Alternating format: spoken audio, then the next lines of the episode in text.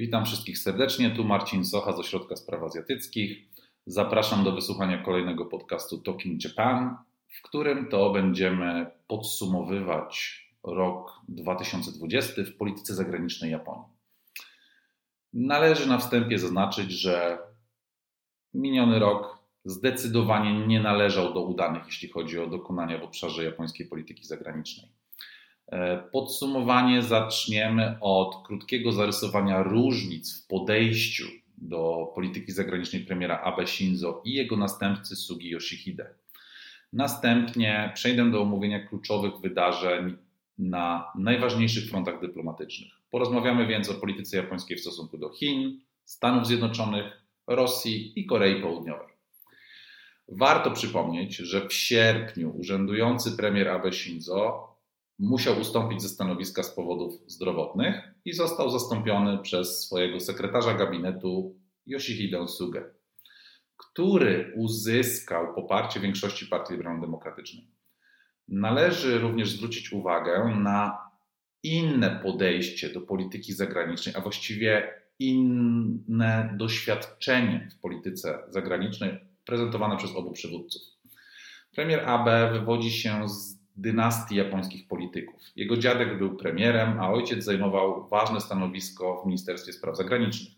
Dlatego też Abe Shinzo od samego początku swojej kariery politycznej wykazywał duże zainteresowanie dyplomacją. Podczas swojej pierwszej kadencji w roku 2007 nabył również cennego doświadczenia w tym obszarze. Dla porównania, zapowiedzi przedwyborcze premiera Sugi Yoshihide koncentrowały się głównie na polityce wewnętrznej. Jednym z głównych zarzutów stawianych kandydatowi na premiera był brak doświadczenia dyplomatycznego. Nowy szef rządu zapowiedział jednak plany kontynuacji najważniejszych kierunków politycznych wytyczonych przez swojego poprzednika, co zostało przyjęte pozytywnie. I premier Suga rozpoczął urząd z wysokim poparciem wewnętrznym. E, dodatkowo znaczna część przywódców w regionie Azji i Pacyfiku wyraziła nadzieję na pozytywny rozwój relacji dwustronnych za jego kadencji. E, premier Suga był postrzegany jako łagodniejsza wersja premiera Abe Shinzo, który nie jest aż tak obarczony powiązaniami z polityką prawicową i nacjonalistyczną. Następnie warto nadmienić, że rok 2020 miał być swoistym podsumowaniem kadencji Abe Shinzo, który stał się najdłużej urzędującym premierem w powojennej Japonii. Niestety jednak okazało się, że rok 2020 zmienił się w test nowego premiera Sugi. Jeśli chodzi o aktywność obu premierów na froncie dyplomatycznym, to epidemia COVID-19 doprowadziła do wyraźnego wyhamowania dialogu na wielu kluczowych frontach. E, dlatego też podsumowanie minionego roku należy rozpocząć od kierunków, które ucierpiały z powodu pandemii oraz od wydarzeń, których nie udało się zrealizować, bądź polityk, których nie udało się doprowadzić do końca. Pierwszą ofiarą COVID-19 na froncie dyplomatycznym padły długotrwałe zabiegi premiera AB zmierzające do odbudowy konstruktywnych relacji z Chinami.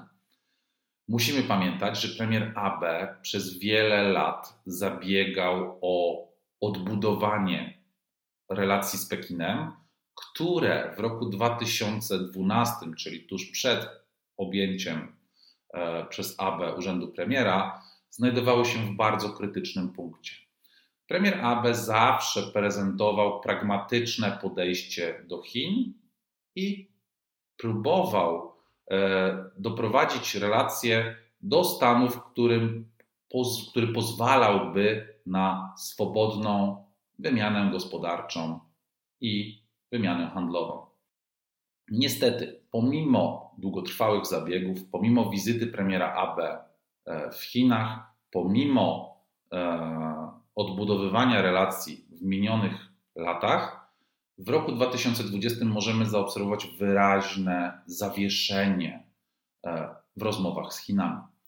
W związku z rozprzestrzenianiem się epidemii w Chinach w lutym 2020 roku odwołano wizytę Xi Jinpinga w Japonii, która miała być ostatecznym dowodem zbliżenia.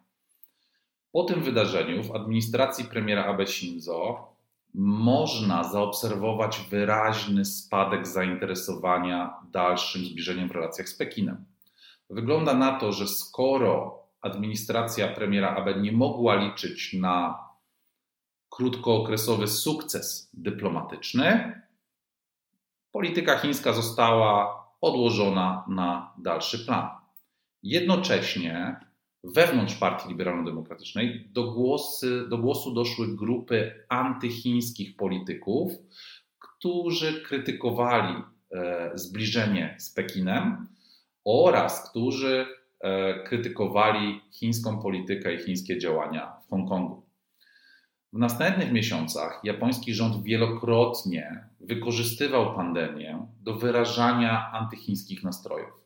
W kwietniu premier Abe opowiedział się za budową gospodarki mniej zależnej od współpracy z Chinami.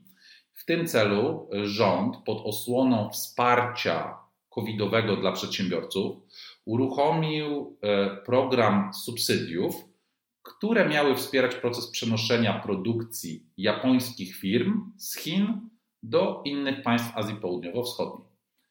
Japonia wielokrotnie wspierała włączenie Tajwanu do obrad Światowej Organizacji Zdrowia, wskazując na bardzo pozytywne i bardzo dobre dokonania tego kraju w walce z epidemią.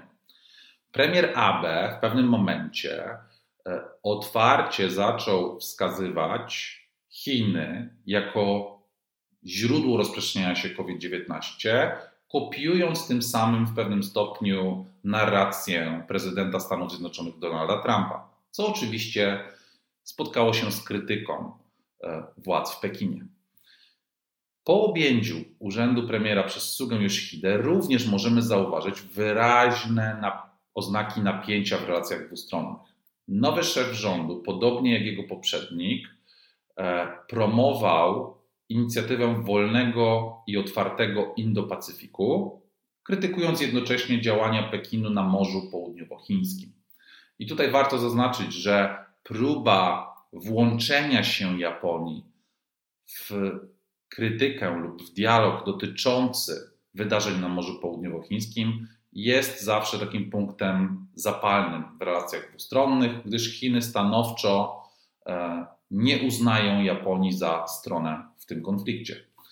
Na początku października w Tokio zorganizowano pierwszy od wybuchu pandemii szczyt bezpieczeństwa Quad, którym udział wzięli szefowie dyplomacji Japonii, Stanów Zjednoczonych, Australii i Indii.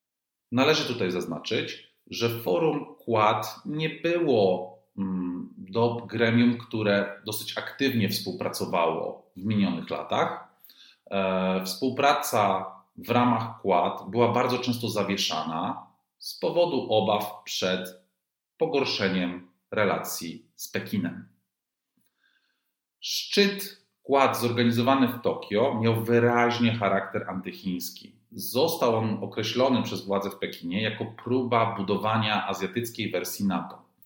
W tym kontekście uwagę zwróciły również wizyty premiera Japonii w Wietnamie i Indonezji, podczas których również premier, premier Suga promował wizję wolnego i otwartego Indo-Pacyfiku, ale także rozmawiał o współpracy, na współpracy wojskowej.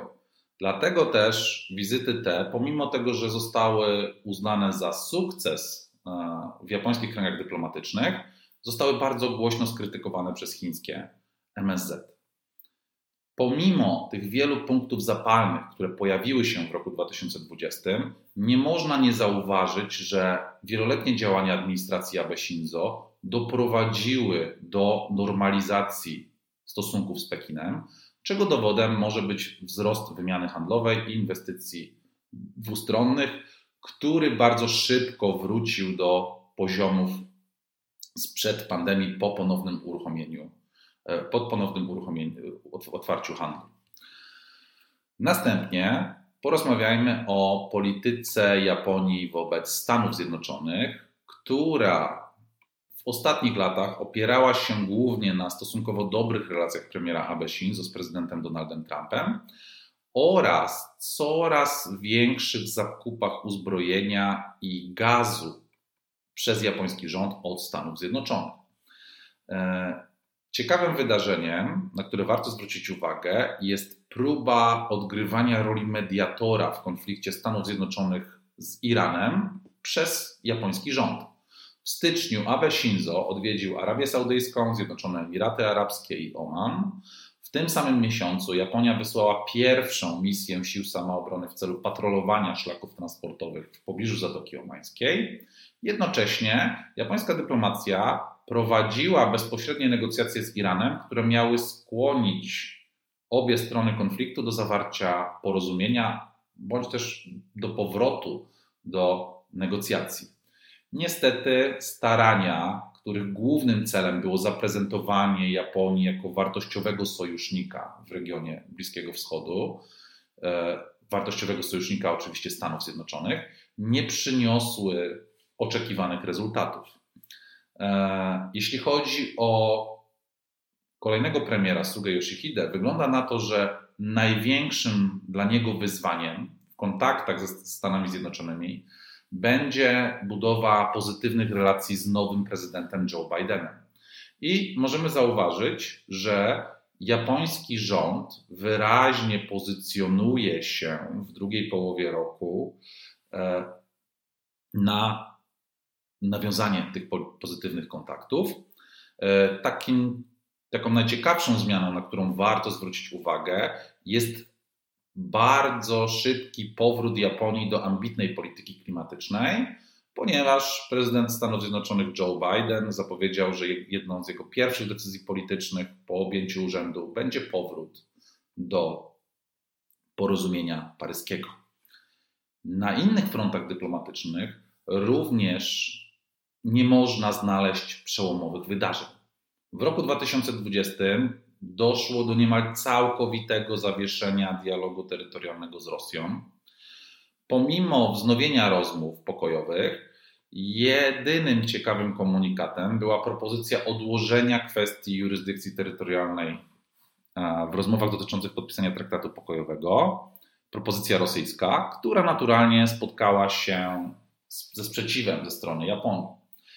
Wygląda na to, że już dyplomacja premiera Abe Shinzo, ale także kolejna dyplomacja premiera Sugi Yoshihide straciła nadzieję na sukces w tym zakresie i ten sukces to oczywiście e, zwrot części Kuryli Południowych.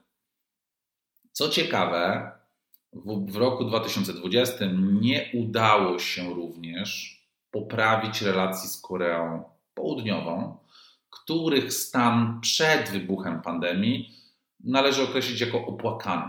Tak? Japonia i Korea Południowa w ostatnich kilku latach znalazły się, moim zdaniem, w najniższym punkcie, e, jeśli chodzi o relacje dyplomatyczne.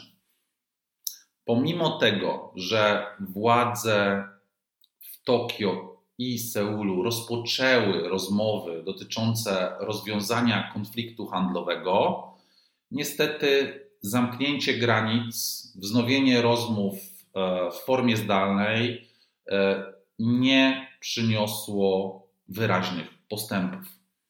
Dodatkowo decyzje o wprowadzaniu ograniczeń wizowych, zamykania granic dla części mieszkańców Korei Południowej początko, podjęte w początkowej fazie pandemii doprowadziły do kolejnych oskarżeń e, w stosunku do japońskiego rządu i doprowadziły do jeszcze dalszego pogorszenia relacji. Sytuacji oczywiście nie pomogły kolejne wyroki skazujące japońskie firmy działające w Korei na wypłatę odszkodowań dla pracowników wykorzystywanych w czasie japońskiej okupacji i oczywiście także nie pomógł trwający spór na forum Światowej Organizacji Handlu, w którym to jednak wygląda na to, że Japonii uda się odeprzeć zarzuty Korei Południowej. Reasumując, rok 2020 nie był rokiem przełomowym dla japońskiej polityki zagranicznej. Japońska dyplomacja nie odnotowała znacznych osiągnięć w wielu priorytetowych obszarach. Warto tutaj przede wszystkim zwrócić uwagę na załamanie w negocjacjach z Chinami. Warto również zwrócić uwagę na prawie całkowite wyhamowanie dialogu z Rosją oraz wielką niewiadomą, czyli przyszłe relacje ze Stanami Zjednoczonymi. Co ciekawe, pomimo wyraźnej chęci naprawy relacji, zarówno ze strony japońskiej, jak i ze strony Korei Południowej, tutaj także nie widać, żeby te rozmowy miały w nadchodzących miesiącach przynieść jakiś przełom. Największym ciosem wizerunkowym w 2020 roku było jednak odwołanie Igrzysk Olimpijskich w Tokio. I tutaj też warto zaznaczyć, że te igrzyska miały być ukoronowaniem tej długiej kadencji premiera Abe Shinzo, podsumowaniem jego wielu sukcesów, podsumowaniem długoletniej polityki Abenomics i takim wydarzeniem, który, po którym to premier Abe mógłby w spokoju odejść na emeryturę. Niestety igrzyska z powodu pandemii zostały odwołane i obecnie trwają dyskusje, cały czas trwają rozmowy e, dotyczące tego, czy igrzyska uda się zorganizować w roku 2021. Japoński rząd nadal upiera się, że igrzyska w lipcu są niezagrożone, jednakże pojawia się coraz więcej głosów krytycznych i coraz więcej głosów wątpiących w te możliwości. Na koniec kilka słów o doświadczeniach, jakie udało się zdobyć nowemu premierowi Sudze Yoshihide w, tym, w tych pierwszych miesiącach urzędowania. Jeszcze raz przypomnę, że jednym z głównych zarzutów stawianych e, premierowi Sudze był brak doświadczenia dyplomatycznego. I pomimo tego, że jego wizyta w Azji Południowo-Wschodniej była oceniana pozytywnie, to niestety wygląda na to, że w najbliższych miesiącach nie możemy spodziewać się, że nowy premier będzie miał więcej okazji do nabrania doświadczenia dyplomatycznego. Administracja Sugi jest obecnie głównie zaabsorbowana walką z pandemią. E, administracja Sugi wyraźnie traci poparcie społeczne. E, wyraźnie ta strategia walki z COVID-19 jest oceniana krytycznie i może to zagrozić, może to wręcz przekreślić szansę Sugi Yoshihide i jego administracji na sukces w zbliżających się wyborach parlamentarnych. Dziękuję Państwu bardzo i do zobaczenia w kolejnym podcaście, który już najprawdopodobniej za miesiąc. Pozdrawiam, Marcin Zoch.